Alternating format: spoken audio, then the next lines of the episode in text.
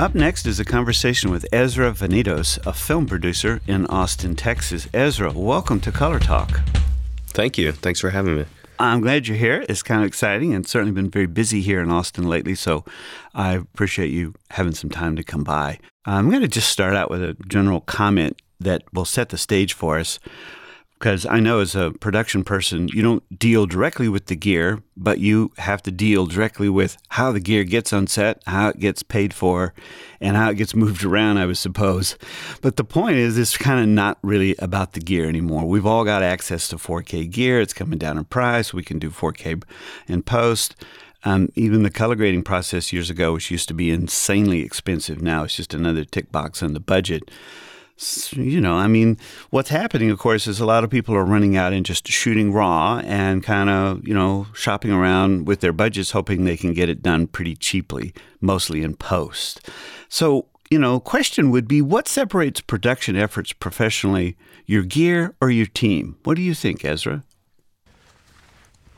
Well, I think it's the answer to that is obviously your team personally, when when we have discussions about the equipment we're going to use, there's always the, the talk of the camera, right? The talk centers around which camera are we gonna gonna film the project with, and typically everyone wants to shoot on the Alexa, or now obviously the Epic Dragon is is the talk of the town, and that's all fine and dandy, and there is a place for that that kind of quality and you know I've worked on projects where we di- we do want to shoot at the highest resolution possible. Yeah. But it's very important to remember that like with increased resolution is is just huge amounts of data management storage capabilities that um, you know get very expensive. Mm-hmm. And then of course the, the just creating workflow with all of that data gets very expensive.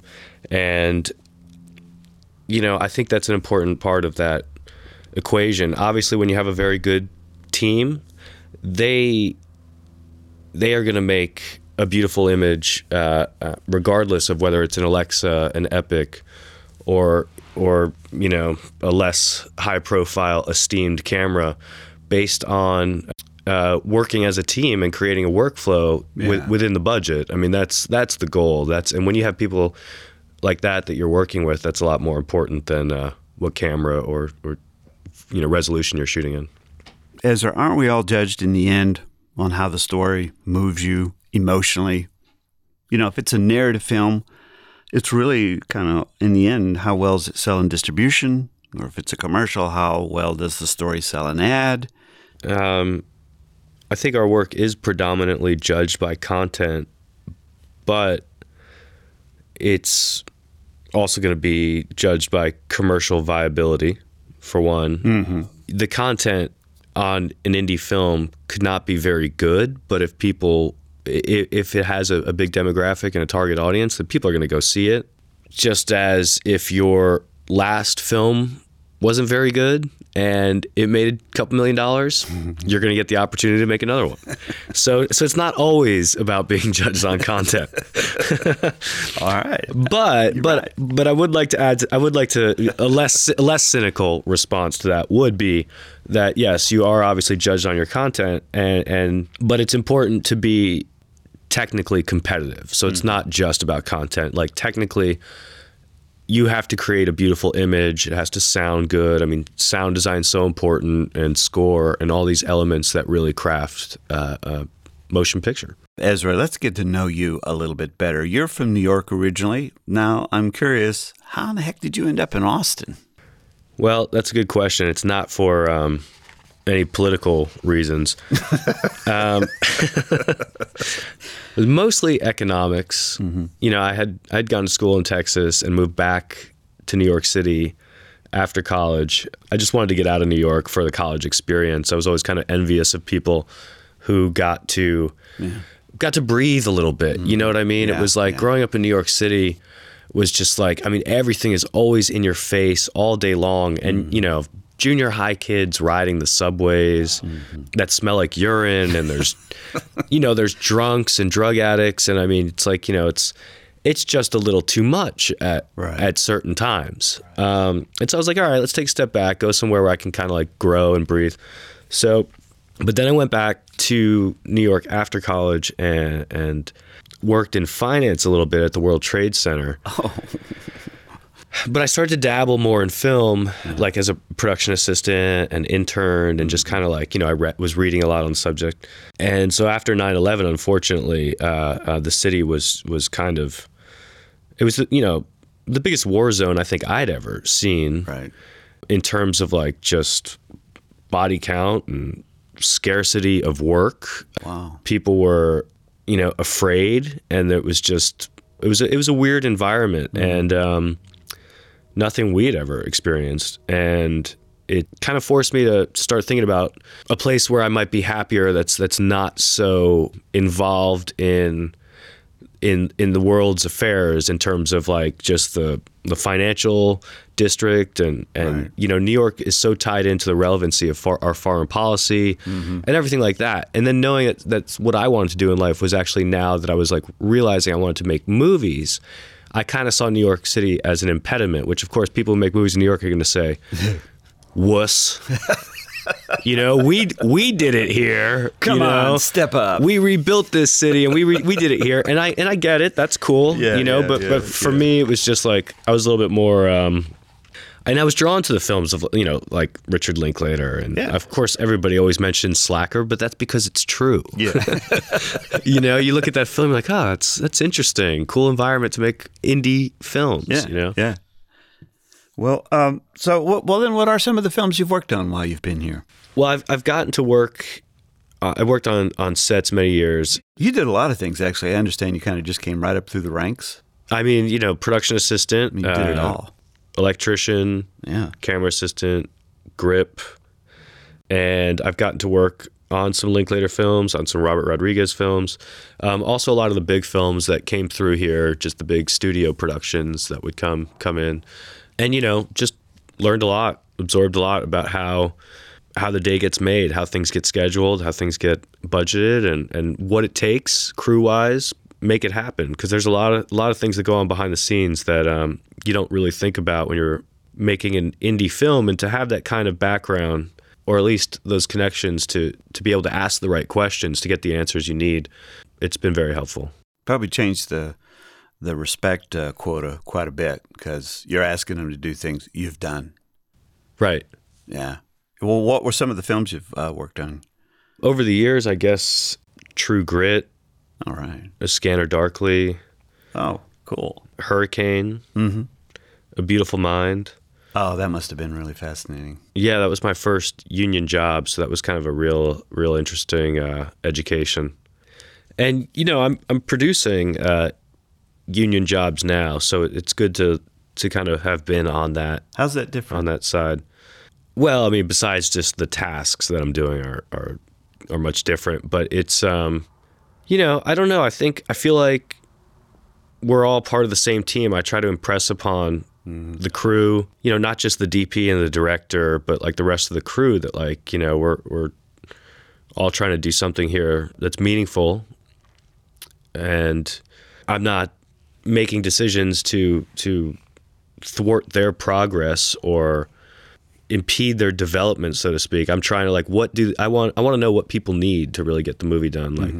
Mm-hmm. if you're going to ask somebody to do something for you if that's your your you know not necessarily for me sometimes it's for the director but i'm the one that's sort of you know communicating through these channels then it should be understood that we need some we need you to be able to do this for us. We're not asking the impossible you know and i think sometimes that the They think- I, I think sometimes they are asked to do the impossible yeah, yeah, yeah. and then i think conversely sometimes you know the uh well we'll leave it at that sometimes they are asked to do the impossible. yeah, they got so, something up for themselves internally. So there just- yeah there are chips on their shoulders i guess All right. Well, then, so what makes you unique as a producer uh, in your particular way of pulling films together and working with different types of people, and, and kind of where you see yourself going with that? Because you know the market, the the way we're putting things together and how we're doing them in one sense is the same, but it's changing too.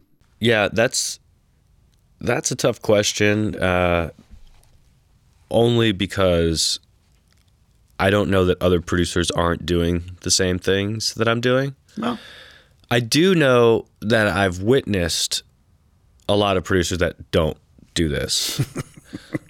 and th- by this I mean the the mentality of being very involved with the creative process in terms of facilitating from the get-go. oh, well, that's that's part of the essence of what we want to talk about. Right. And, you know, sometimes I've, I've worked with producers that, and it's going to sound weird, but they don't even, they're not even that concerned with who the production designer is, who the DP is, you know, and, and I think what makes, I'm, I'm starting a project now where I'm actually um, working so closely with the, the director of photography and the production designer in the build, the construction of these sets because That's beautiful. the sets, the way they're built and the way they're painted and the and the and the fabrics that they use and the sheen that they reflect is going to affect our cinematography. That's gonna all the way through. And exactly, that's going to go all the way through. Not only that, but everything is cost related.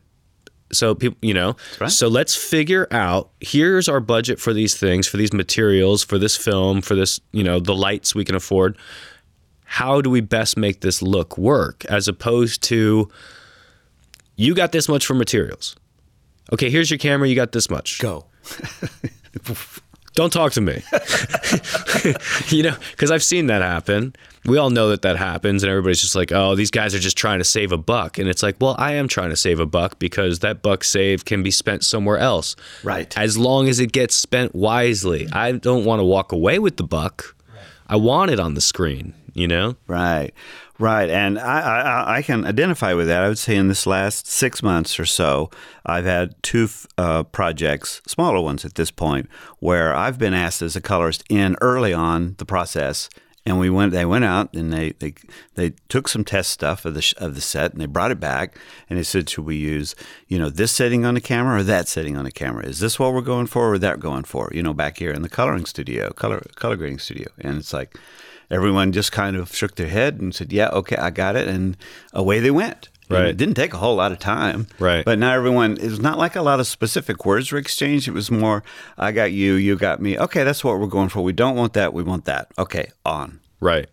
And that's obviously uh, practice that I think they implement in higher budgets, right? In bigger, Exactly. right? So why not try and, and emulate what it, because it's not about budget. You're saying that didn't even cost any money. So it was No, just, I did that for nothing. Yeah. they brought me some coffee over. We had a good time, and Right. uh, you know, and it was it was informative. It was informative for me too. sure. It's more just about communication Yeah. and like respecting the practice and the procedure as opposed to pinching pennies or cutting corners, you know, because there's, it's, I wouldn't say that's unique, but that is certainly my, my mode of operation is to get the most out of out of what we have. And and I, I take a little bit of pride in the fact that like you know um, some very smaller budget films that I've been a part of um, producing wise Zero Charisma was one that we made here.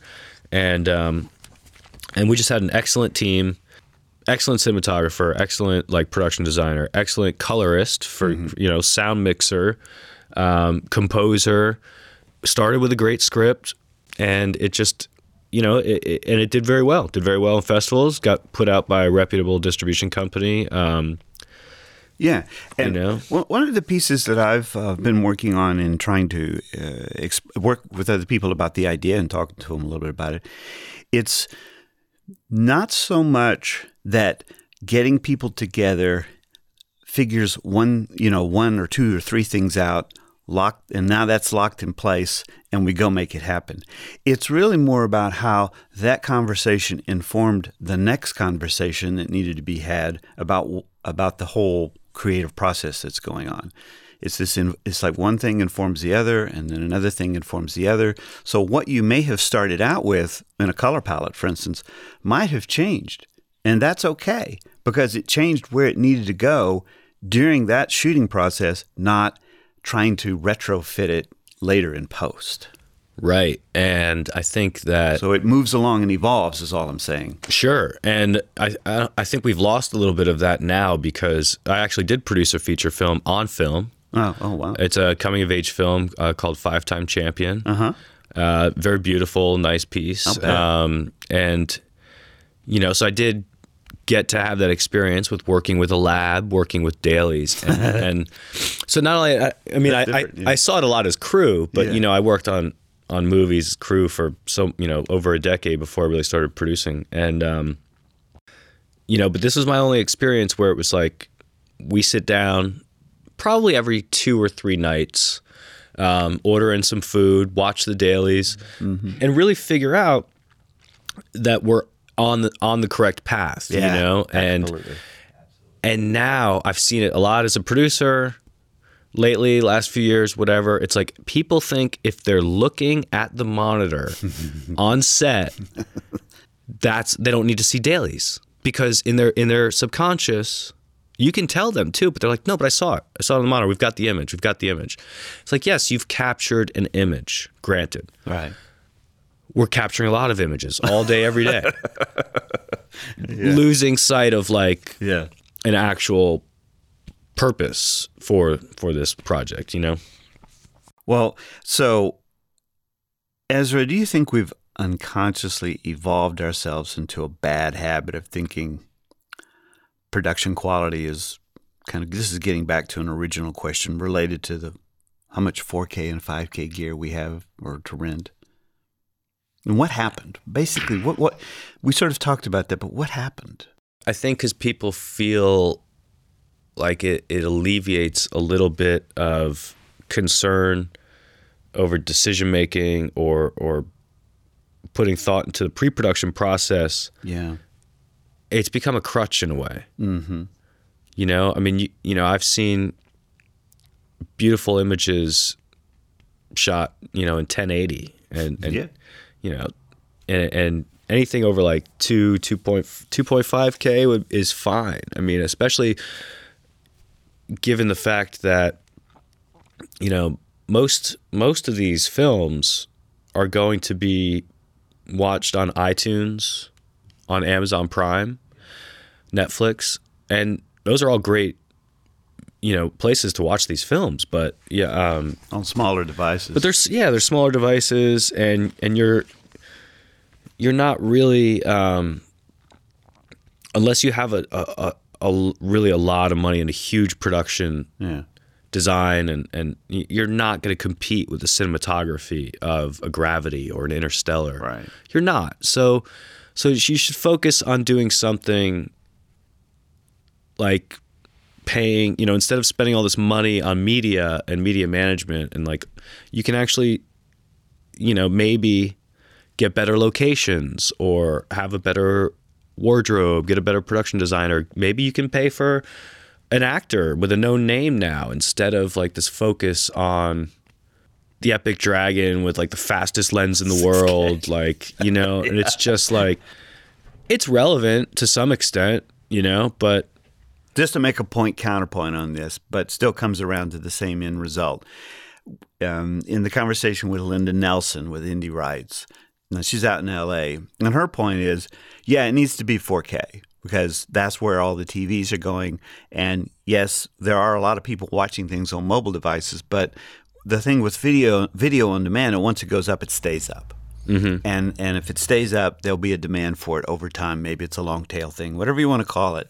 But having the 4K capture for the thing gives you, you know, a little more longevity for the project, idealistically Right. speaking. Sure. However, it's I think the first point you make is that it tend we tend to get lulled into thinking, well, I've got plenty of resolution. Well, I've shot it all in raw.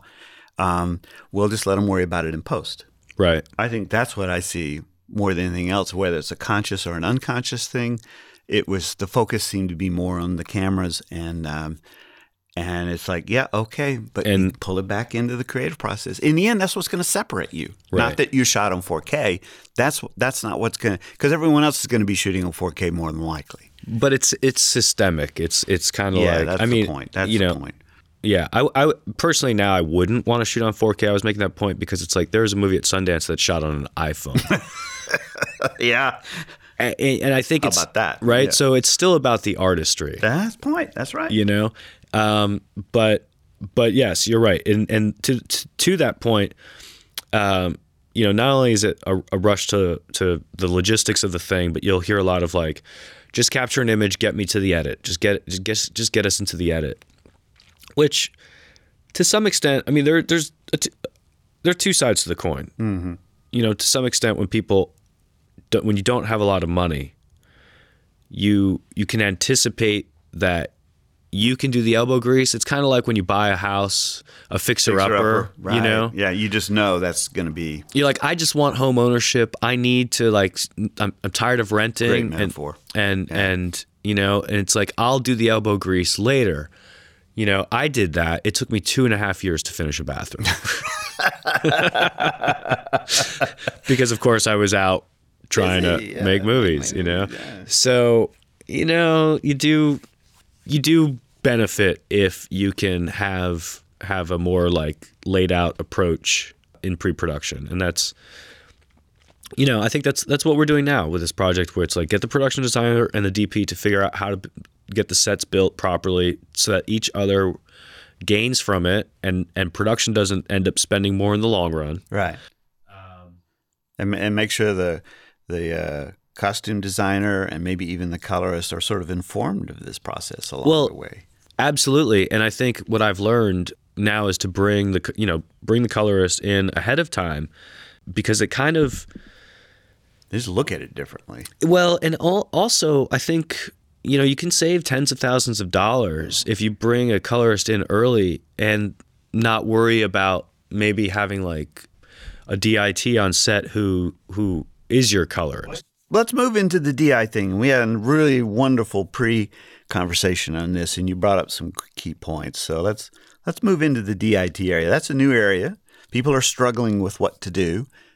Uh, I've had many of the smaller micro-budget indie ones come by, and, and they're doing the chief cook and bottle washer kind of thing. And uh, but even the ones that have had more money, they seem to struggle a great deal with the, what. Why are they? Why are people struggling with this whole DI, DIT position? Well, it's such a broad um, Yeah, well, Position, right? that. It is defined though, isn't it? In the It it is, but I think I mean uh, so much of it has to do with like again what what what are we shooting on? How many cameras? well, The scope of the job the scope of the job. go yeah, like like fluctuates, right? So then you have and then also you have the director of photography. Does he is he somebody who wants to incorporate this type of color process early on or is he just like capture everything 6k raw send it on. You know, 6K raw, send it to my guy, you know. But you know, personally, I, I feel like you you know the, the DIT does give producer a lot of peace of mind because you you can trust this person that at least your your de- your workflow is being followed if you've created one pre-production or they're creating one for you that you know along with the editor that is going to be manageable. So they're creating a a workflow in a manageable space in your budget mm-hmm. and that gives you a lot of peace of mind. I'm still on the fence as to whether or not we need these on-set color experts to essentially they're like coloring the dailies, right? So Right. they so they color everything so that like but again this complicates the issue because now the director especially if if you if he's looking the director and the the DP are looking at this monitor, this one monitor that is balanced or not with what the, the the DIT is doing right, and they think that, that that's their image, you know? Right. And so they just kind of move on. Um, but, you know, typically that's not all there is. And, and you know, you get onto, uh, it looks a lot different on television. oh yeah, And so it needs a lot more work. Um, and then you end up spending money for that guy on set, and then you end up spending for the money on the guy to fix it in post anyway. So it's kind of it's it kind of takes us back to your point, which is bring the colorist on early, try and set it up so that you know you're avoiding some some long term effects down the line, or or I guess what I'm trying to say is that um, it's a really hard thing to say, but if I do that, then I wouldn't have a professional DIT on set. I would kind of go back to the loader idea, right, right. you know, yeah. and um, and that's complicated. I mean, it's it's it's weird. I've been on sets where the DIT is making more than the DP. Whoa, Yeah.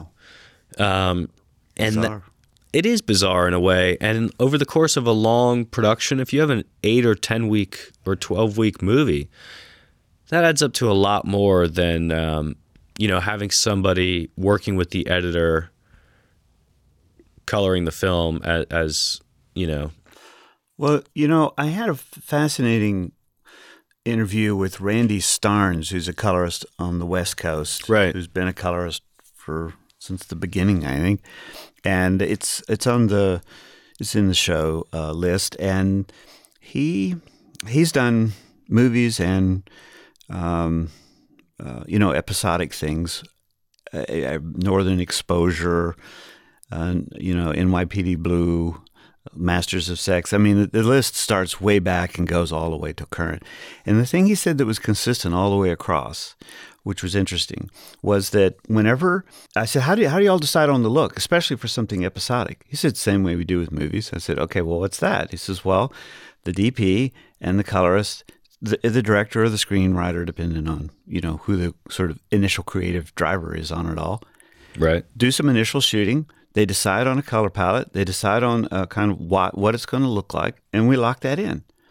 He says if you have a good DP, then everything is easy to do later down the line. He says I spend more time, you know, just doing interesting creative stuff than fixing problems because the DP on those kind of projects shoot in a very consistent way, and they've locked in the look that they're going for. And I went, okay, well, that makes a lot of sense. And as you said earlier, that's essentially what they do on the West Coast, and I'm sure on the East Coast, and have for a long time on the big budget budgets. But that's what we need to bring back into the Indies.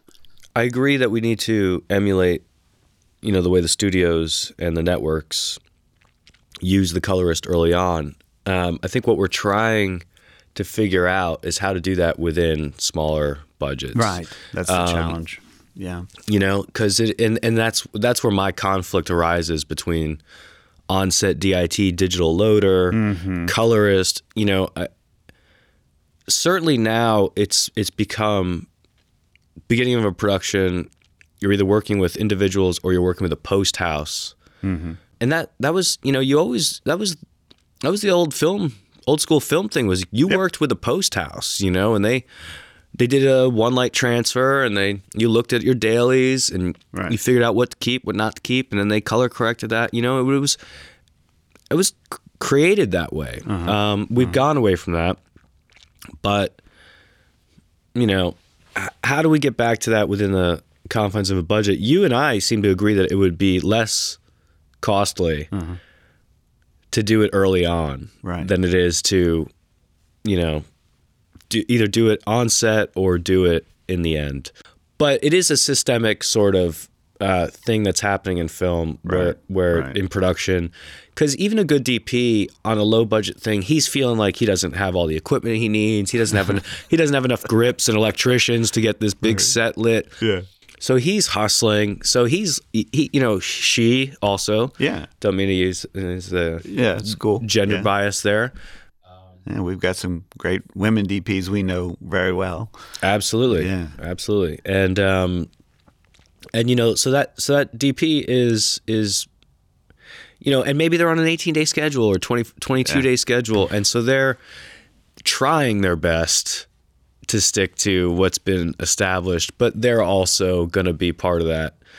I just got to get this into the edit, you know, and um, for better or worse, it's uh it's how movies are being made. All right. Well, any last comments on this? You know, with regards to what will it take starting in 2015 to bring about more creative collaboration early? And uh, I mean, my my thinking is when I'm being asked about it now is is that it's in the end it's a conversation. It can just start with that. You don't have to start necessarily with a huge budget. It might mean just getting together and having coffee and say, okay, if I did this one differently, how might I do that? And that, and just keep asking some questions and trying some things out and and uh, uh, you know letting letting yourself know the gear stuff will get handled for whatever amount of money you have with regards to budget. But the conversation needs to be more about those other other things and let that evolve. Let one meeting or one set of ideas inform the next and see how it evolves for you. Absolutely. I think I think producers have have to challenge themselves to become more familiar with the equipment, with you know how everything is is ending up up in distribution, and just inform themselves of the whole process direct through. I, you know, I see way too much reliance on DPs to make all these informed decisions when mm-hmm. when they're the ones who are being told, you know, we can't afford this, no, we can't do this. And it's like there has to be, you know, maybe like we should all wear like the same hat or the same jersey to remind ourselves we're on the same team. We're working together to create a product that hopefully audiences will enjoy. Mm-hmm. And the best way to do that is is to work together, not against each other. You know, I mean, I've been in production meetings where people, the director wants, you know, is is we're gonna have the actor sit on a boat in the middle of a lake, and then mm-hmm. the director wants to not be on the shore because it's too far. He wants to be closer, so we need to be on another boat on the lake. And so then all of a sudden the producer will scream out, "Well, you only get one boat," you know. now, yeah, that's kind of like, are we all making the same movie here? And I think, and I think that's, you know, you can use that as, let's get on the same page. What cameras are we using? What recording devices are we using?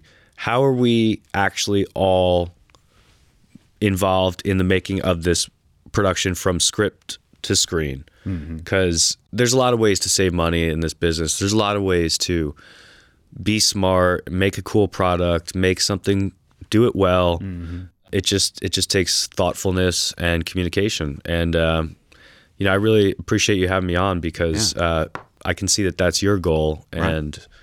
and so hopefully, you know, this is uh, helping people talk about this topic. Well, thank you, thank you for that. And so, how can folks follow up with you after they've listened to this. We've seen quite a bit of traffic on this this mini series here. So, what would be the best way for them to get in contact with you? Um, you know, I, I, actually like as far as social media, I like Twitter. I think it's okay. kind of a good way for us all to, um, you know, stay in communication and to to follow. So, you know, I'm at Shark Films, and um, follow and send a private message, kind of thing. Yeah, exactly. Mm-hmm. And um, you know, I typically follow back, and then um, uh, also, you know, my email is is my name, just one word, Ezra Venetos at gmail.com. Well, all right. Well, wonderful. Thank you so much for uh, coming by today. It's it uh, was wonderful to have a producer's perspective on this. Thank you, Tom. I appreciate it. If you have any questions about this podcast or have any ideas for topics on color, please email me at tom at tomparish.com. Color Talk is in iTunes, so be sure to subscribe and get your latest show there, or I'll tell you a secret I post in SoundCloud first. Hint, hint. Many thanks to Jenny Meadows at mycopyeditor.com for the faithful and kind and accurate copy editing, to Sinish Sebastian for the amazing use of 100% organic, gluten free SEO tags to help make tomparish.com more visible in the search engines, and finally, Paul Cox, my C level support person, CSAO, Chief Smartass Officer, and longtime friend. Until next time, always be learning.